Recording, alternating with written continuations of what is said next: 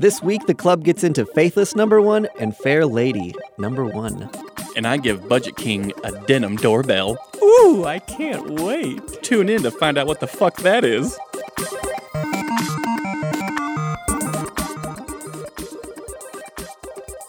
Thanks for coming back to First Issue Club. We are your weekly comic book podcast that talks almost exclusively first issue comic books. I'm Mike D. With me, as always, are Greg and the nasty little Budget King. Hey, guys. I'm back. Again, you didn't go anywhere. oh, sorry. I'm here. There we go. Very cool. so, guys, before we get into our first issues this week, Yes. uh, got some news on my little Rotten Tomatoes app. Mm-hmm. The tomato meter is extremely low for Hellboy. How low the is reviews are coming in. It's at 9% so far. Ooh, ouch. Yikes, yikes, yikes. That's Gigli bad. yep. I actually think Gigli was better Oof. as far as ratings go. So, what do you think about the initial reviewers coming in? Are they going to be trolls or are these like professional reviewers? Well, I think Rotten Tomatoes, after their fiasco with Star Wars movies, Captain Marvel, Shazam, have kind of figured out a way to weed out those fake film critics that are just rating a movie poorly to bring the score down so no one will see it based on whatever agenda they want to push. And I think that's good. So I think these are genuine, getting paid to do reviews reviewers, and that's not very good for Hellboy. so Hellboy is agendaless. They're not they're not pushing, oh, you know, women are equal or women can be leading roles, just that devils can save your planet. Um, yeah, and if that's an agenda, I mean, push it, push it real good. All day long. The trolls are, of course, fine with Satan being a hero. of course. That's one thing we have in common with trolls, I guess. for sure. Well, so one thing I wanted to ask you guys about like comic book movies and what makes them good or bad. Right. Um, how important is it to you that the movie stay faithful and true to the comic book? Does that counter into your review of a movie at all? I will respect it as its own art form if it justifies it. Because Marvel does a good job with this. I'm never sitting in Marvel being like, oh, when did that happen and which series of like which book. Marvel movies altogether kind of just, they don't really worry about that. to go off that point, Marvel has kind of done their own thing where they're just like, listen, it's based off the source material that you've all grown to love and appreciate, but we're going to put our own movie twist on it because the comic books are a fucking lot to handle. There's so many details, there's so many backstories that they can't cover in a movie, so they have to just take a shortcut. And we as the audience, and as we as the comic book fan audience, has to be okay with that. Do you think the first time a character shows up in a movie, those are like the harshest criticisms of it being by the book or not? Maybe. I like, for instance, I thought Watchmen, the movie, was was god awful. Yeah. Um, Still haven't seen it. Are you kidding? Really? Yeah. still- Wow, I yeah, can't know, believe that. I know, I know, I know. and I, So- oh, sorry. Jeez.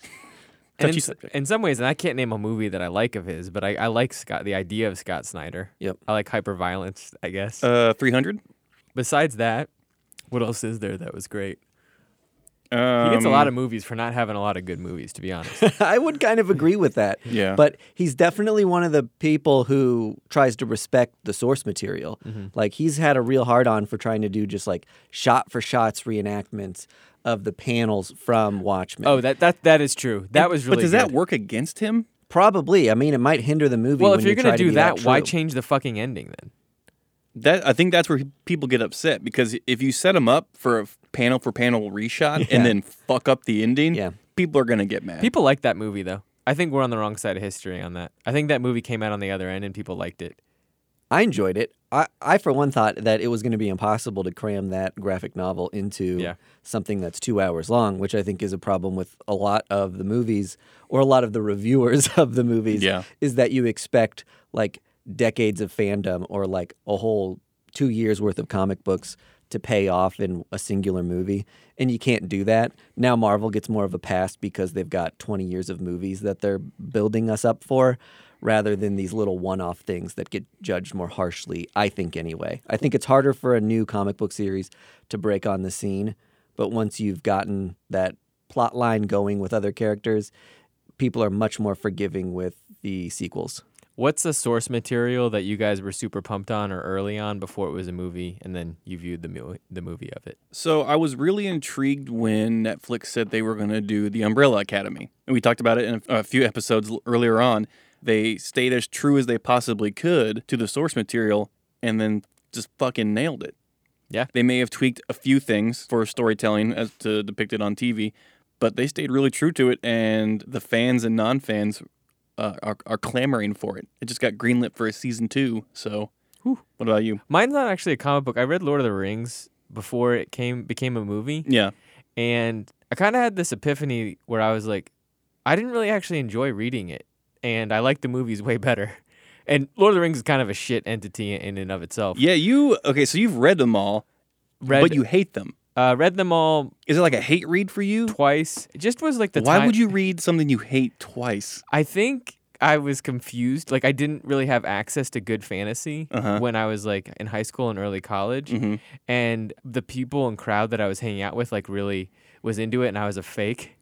And so, you were a casual. so I was like, oh, I gotta, I gotta know about this, and and it was adventure, so it was like at least fun to read. Right. But hindsight on that is the whole entity. Not a, not a huge fan of it. Getting back to the Hellboy conversation, the the original first two, Benicio del Toro. yes, The beloved Spaniard. yes.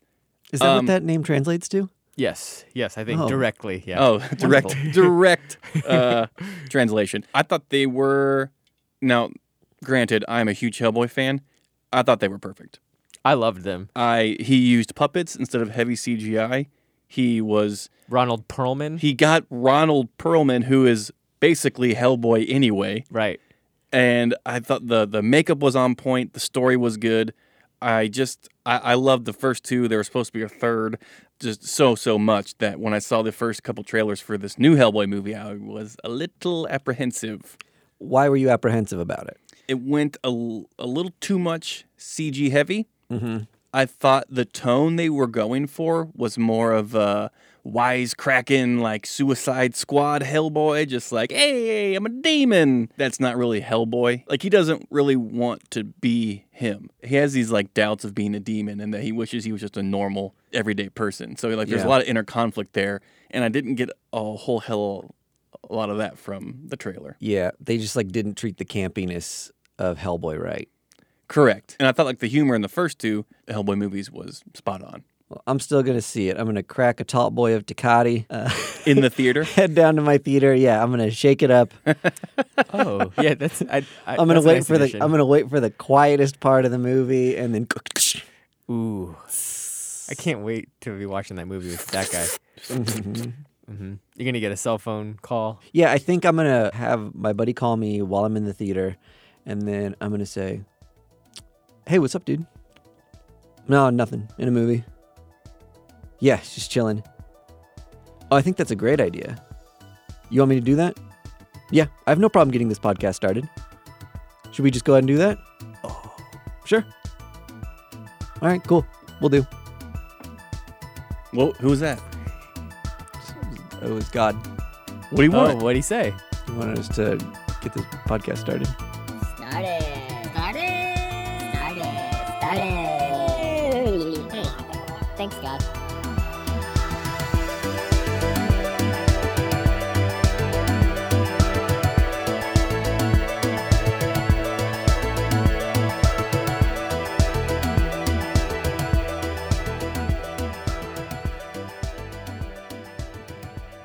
All right, the first book we mentioned we were going to talk about today was Faithless number one. It is out on Boom Studios.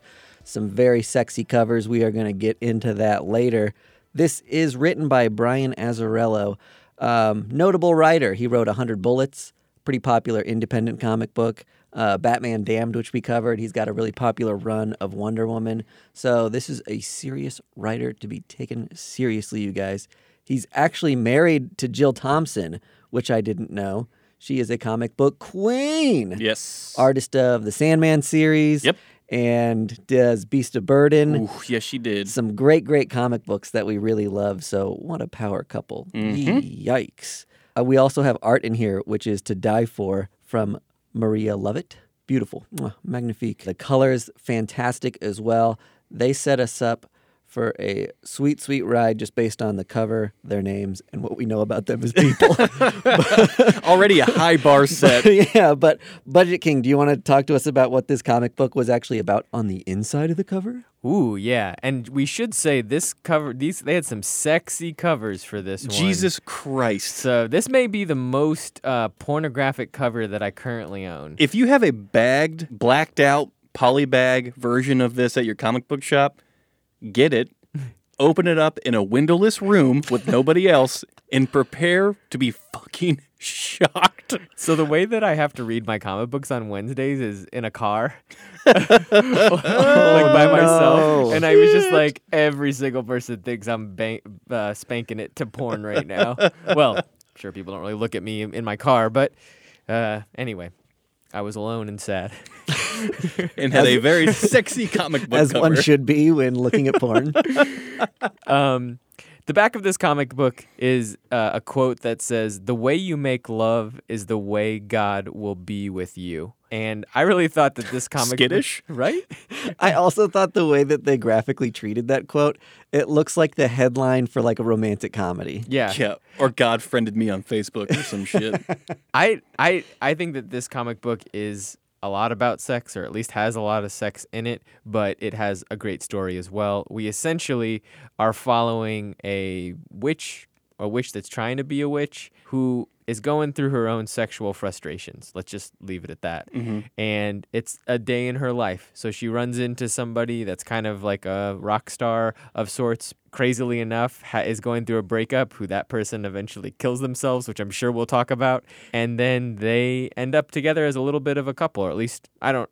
I am in a monogamous relationship, so I assume everybody you have sex with, you have to yeah, be. I was gonna say, uh, a couple. just because they fucked doesn't mean they're a couple. yeah. Well, I, I assume that they're gonna get married in the next in the next comic book. Well, considering the roller coaster ride they went on in a single day, I wouldn't be surprised if they get married Jesus like tomorrow. Christ. But yeah, I mean, there's a lot going on, but there's also not a lot. This is this A is day a, in the life of this is a well articulated. two horny people. Answer me this, club. Does magic truly exist in this world, or is she just fascinated with runes and satanic symbolism? So I think yes, and she doesn't know that it has worked. That was kind of my interpretation Okay. of what's happening. Like it appears that they've had this completely chance encounter. Mm-hmm. And then this woman that she meets has all these crazy things happen and some like odd influence on the world around her Right. that's making their day just completely insane. And so I think the satanic runes that she's toying with maybe actually worked and she doesn't know it Mm-hmm. I think And- you're right. And I think one point to that is um, when she's in the coffee shop making one of her drawings, a friend comes up to her and is asking her about it. And she says, Well, Malcolm, do you want it to be money or sabotage? Both of sabotage and money happen later. She's able to scam some money out of Oh somebody. my gosh, you're totally right. Um, and she sabotages this lady's relationship, maybe because this guy kills himself. right. Um, Yeah. Oh, I don't know if she sabotaged the relationship. It seems like this woman has just an effect on people that turns them into these like pitiful creatures that just fawn over her. And there's all the paintings of her that she is a muse of sorts. Yes. And that people are infatuated by her. Mm-hmm. I think that's we get clued in on that, especially when her ex kills himself because she won't go back to him. yeah, she she has all those paintings because they've painted them of her, and like people just keep on giving her portraits of her. Which, you know, is humble to just have a whole house full of paintings of yourself. I guess if you're confident enough to just take off your shirt and wear a bra the whole day, people are gonna paint pictures of you. I guess. I just saw this thing on Snapchat about a college girl that gets on apps and just gets like people to pay for her like shit, like Gucci bags and like rent, just because she's hot. She doesn't even do any sexual favors. How do I get into that? I scam? literally had the same thing. I was like, how the f- why can't I do that? Yeah. That do you seems- like kind of fat guys that read comic books? It made Pay me feel so old because I was like, how is that even a thought that occurs to a to a person Yeah. that that could be a way to make money? See, pre-internet, those people would just die. I think because you know, or maybe they're entrepreneurs. They they found an avenue to make money, and god damn it, they made money. Yeah, the I'm just mad because I can't the world fucking do it. Those people, I guess, Of course, because where will stupid people spend their money? on comic books. Ooh, zing, exactly right. self zing. So speaking of comic books, Mm-hmm. um, this comic book obviously super sexy, sexual. Mhm. There was a while ago that I th- I think we would have taken a shot at this comic for being just like too porny about two women being in a relationship and getting naked and it's just for men to like ogle. Right. But there seems to be a turning tide in comic books where there's like a lot of positivity and sexual expression and different types of relationships and things like that. Mm-hmm. So I looked at this comic book through an entirely different lens than I think I would have looked at it five years ago. It starts with her masturbating and then she's not able to orgasm. I think is what we're led to believe. Right. Correct. Um, and I think it kind of does a lot of these nuancy sex things. Like she's unsure if she wants to have a lesbian experience, and I think it writes it so well. And I think having a female uh, illustrator helps with that. That this seems more like a sex positive book than Totally. it, than it does like a porny book. Totally.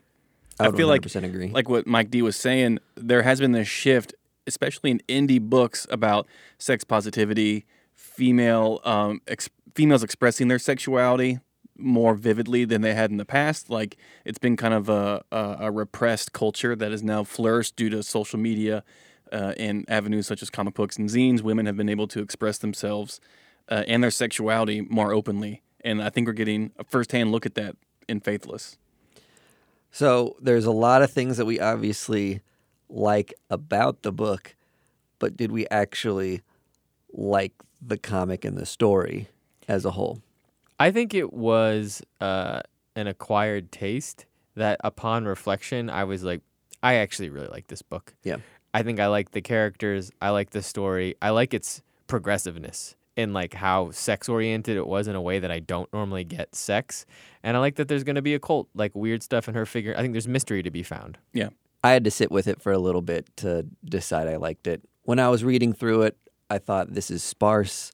I'm not sure I'm totally following the narrative or what I'm supposed to take away from it. The cover of the book, if you got the A cover, it's got a tagline an erotic depiction of faith, sex, and the devil in the tradition of the divine comedy, which Ooh, I could have lived without that. sounded really up its own ass and pretentious, and I expected it to be a dialogue heavy, super. Uh, Heady book. heady's a good word for it. A really heady comic book, and that's not what I got. And if you got the cover B, which is a virgin cover, you kind of get a quick glimpse that it's, there's going to be some demon shit. And that's where I had my issue. Not because I don't like demons, because should I really spoil the, the true ending of this Yeah. book? Go Yeah, for it. So at the end, they the two women are having their sexual experience together, and Aka- also known as sex. yeah. So I, I wanted to make it a little more elegant, you know. I, I wanted to jazz it up. Thank you. When they were dancing in the nude, Boning. the one woman turned into like a pile of slugs. And let me note, the person that could not have an orgasm did have an orgasm. So can she only get off by From a slug? slugs? Yeah. Ladies, you heard it, heard it here first. Just put a slug in your pants. Cut that. Um, so my, I, I kind of see maybe where they're going. Like there's a darker force here in this world that's kind of moving. She's been messing with like occultist symbols and all that through the entire book. But I kind of wanted this girl to just be a manipulative trust fund girl who bounces from person to person just to get what she needs from them and then leaves them in the dust. To have that weird kind of demon twist on it, I'll have to get the next couple issues to Wait, see it- how they. You think she turned into a demon? I thought maybe she died. Like that's going to be the end of her character. I thought she just like is like a slug little demon. Oh, thing. she's just showing her true form. Yeah. As as demonness. You're, Yeah. You're totally right. That's exactly what it is. Especially because each cover has her on the front. So why would they kill her yeah. in the first book? Yeah. So you're totally right. So that's uh, like like I said, I did like the book. I'm like 80%, 85% there. But I just want to see where they take the um demon shit. If the art wasn't so damn good, don't think I'd be picking up the this second artwork, issue. The art was ooh, god damn. fantissimo. I, I think I would have picked it up for how it treated sex in a comic book alone. I think it it, it this moves the dial forward on comic books. In, I'd agree. in its own little niche. we That's could true. we could look back at it as like an important book that Yeah. uh, I think in the next five or ten years we're going to be seeing. Yeah, seeing sure. A hell of a lot more uber sex positive books. There's, This- there's a lot of nerd culture that is getting really sex positive right now, but you don't see a lot of super popular books that support that sort of fandom, Mm-hmm. at least on like your popular comic book shelves. And this is definitely one of One those of things, like un- in the vein of unnatural. Yes. I was just gonna say that. Yeah, like holy shit, those two these two books are gonna be like looked at as just like the weird turning point where it all like got better as Yeah. far as uh, expressing sexuality in comics. Uh, and folks, I can't stress this enough. If you get the cover that's polybagged in the all black bag, do not show it to anyone else. Take it to your private comic book hole, view the cover, and then immediately burn it. oh, Greg, so uh, prudish. I'm just joking around, but there's a fucking butthole. There is a butthole on the cover of this goddamn comic book. I've never seen that before in my life. You never seen a butthole? One, yes. Two, not in a comic book. I have not seen a butthole on a comic book. That's true. This is gra- It is graphic. vivid. Ooh, it is vivid. Yeah. I feel like an eight year old just like, oh, there's a butt. Yeah.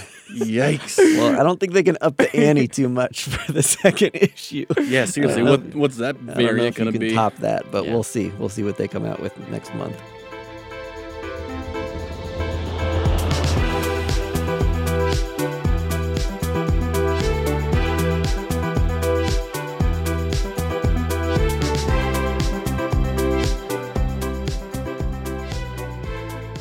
Right, our second featured comic book for this week is Fair Lady number one, out on Image Comics. Schirmer Balboni and Louise are bringing this to you.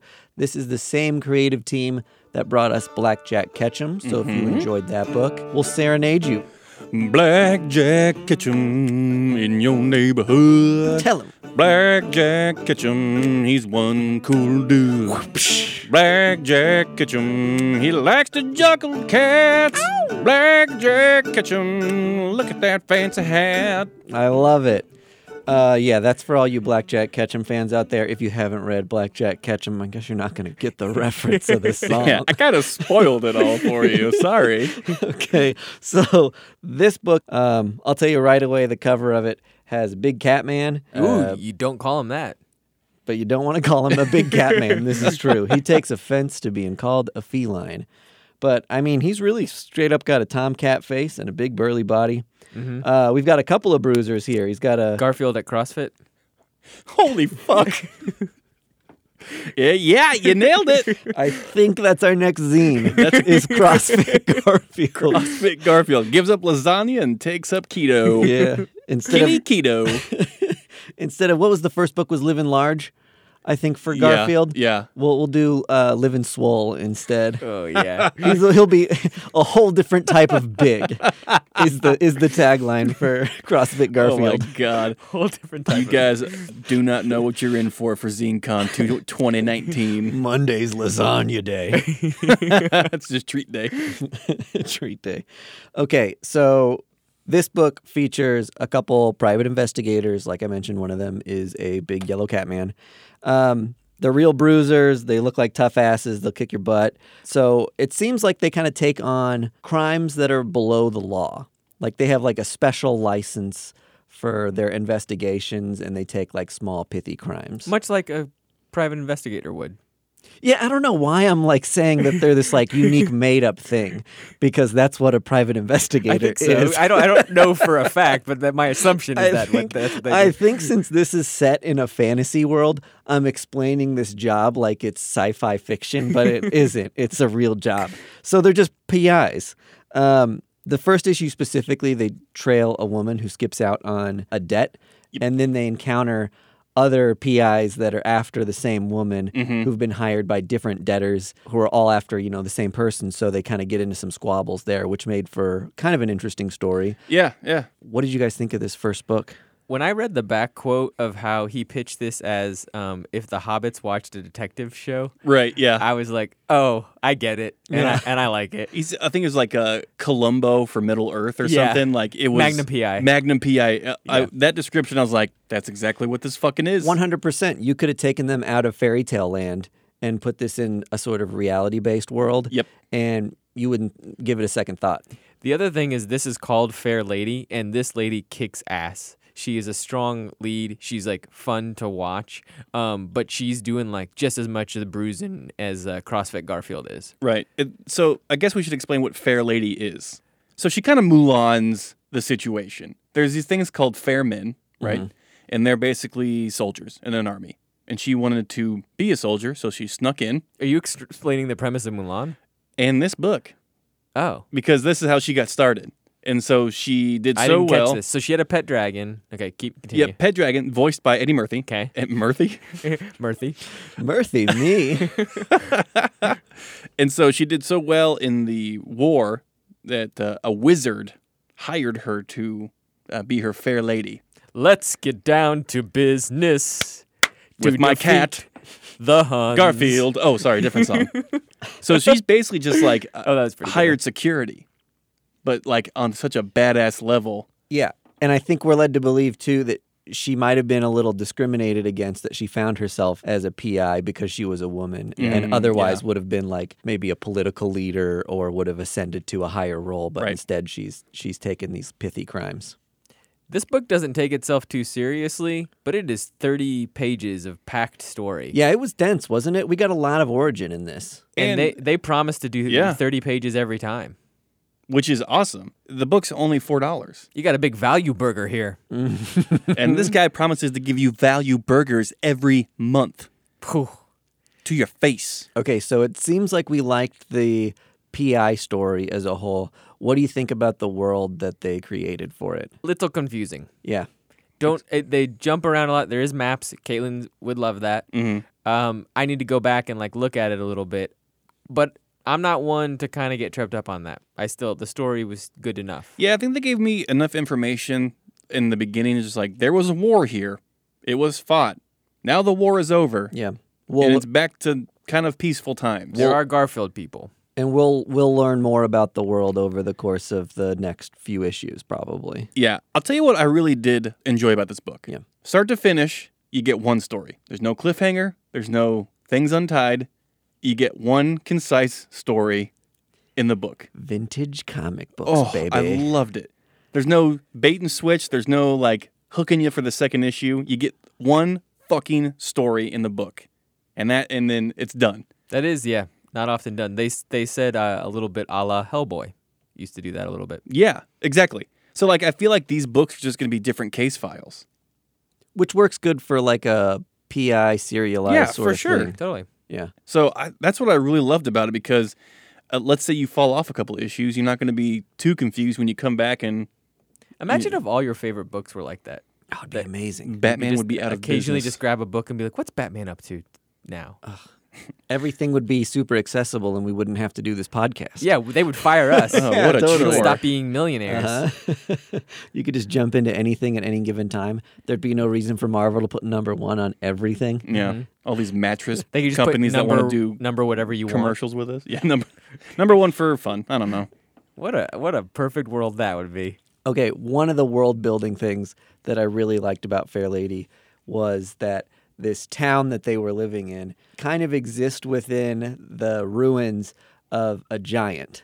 That was some great art. Yeah, Like like they're- a, is it like a- a robot? I, it looked robotic, right? and it was huge. And it had kind of sunken into the ground and deteriorated, but it made a nice like wall Mhm. and shade around this area. So they had like different parts of town. If you like picture Manhattan, but it's encased by like a colossal robot. Yeah. and who's to say Manhattan isn't a giant robot? We don't know. That's a good point, be. actually. I also love this like little map they did to set up the crime scene. Yeah. uh, where they showed all these different things that were in the room, and it kind of works a lot like a video game. Like they come back to a lot of these references, um, some of the poetry that she's writing, and then a rock that they take later on. So it was interesting. Yeah, any good PI thing, it's like really cool to visually show the things that like they would notice and Yes. kind of explain what that says about a person. hmm And I don't know, it's like a common thing you see in TV, but to see it executed in a comic book this way is really interesting. Should we talk about the good luck charm that they found, which was a human skull or like a fragment of a that's human the skull? rock that I yeah I miscalled a rock, Oh, I'm sorry. Okay, yeah, but it is a shrunken skull. Okay, something. Budget King, I did know what you were saying. Thank you. I didn't because So not- we you were need- wrong. We don't need to correct it then. Oh, get You already said you were wrong. get into this tedious correction, Greg. What was the rock? Explain that, please. Uh, if you would, to our listeners. So, in the previous war that I had mentioned uh, earlier in the book, uh, there was a catastrophe that happened that leveled not only soldiers but civilians, and their heads and skeletons turned into like these weird rock-like keepsakes that people collect as like good luck charms for some sadistic reason. So that's all I got. So That was confusing to me as a as a human. once you've listened to this episode, hashtag rock conversation and tell us if you thought that that helped uh, your listening experience Fuck. today. Just rock, hashtag rock conversation, yes. Hashtag rock conversation, no. No. You just no, in a- okay, so you've made it too long. It's hashtag rock talk. Rock talk. There we go. Rock conversation. People are gonna dip out before they even finish typing conversation. and so they're just telling you if Greg's little um, aside on the rock was Yes. helpful or not. Yeah. Okay. Did that, yeah, does that make this synopsis of this book and our discussion about it better? Well, you heard it here first. Hashtag rock talk. Rock talk. Find me on Twitter. Tell me I was right. Please validate me because talked- these two schmucks we talked about a rock. are Hey, dunking. And we want, I know you don't pay anything for this podcast, but we still want you to have the best experience possible. so be honest. Be honest on hashtag rock talk. God damn it. Been a great time sitting with you fellas and chatting about these first issues. I can't wait to go talk about Faithless again. Yeah, we're going to be on our buddy's YouTube show later on, White Whale Comics. White Whale Comics, talking about that. Um, Faithless. if we this is going to be out by the time that that has aired and is gone so you missed it sucker does this live live out on youtube Yeah. So if you want to see what we look like while we're having this conversation go back and look at uh, follow white whale comics on instagram And we're actually going to recreate the cover of Faithless With my butthole. on YouTube Live. I don't think they can censor that. Not if it's quick enough. Yeah. So if, if you've ever wondered Your or butthole wouldn't get censored anyway, I think. It Yeah. looks too. Well, I got pill worms, Normal. so it might be censored anyway. Ooh, worm, worms are the only thing that make me orgasm. Well, god damn it. Way to call back to the comic. I appreciate that. okay, now we've made it such an awkward exit. anyway, well i can't wait to be awkward again next week on first issue club bye. Sorry, mom. And Mike for saying bye. Oh fuck! I did it. that was fine This has been another episode of First Issue Club. We are a proud member of the Fountain City Frequency family of podcasts. Our music is provided by Primary Color Music. We are recorded in KCUR Studios. You can find us, rate us, friend, and follow us on YouTube, Twitter, Facebook, Instagram, email, and your favorite listening platforms at First Issue Club FIRST.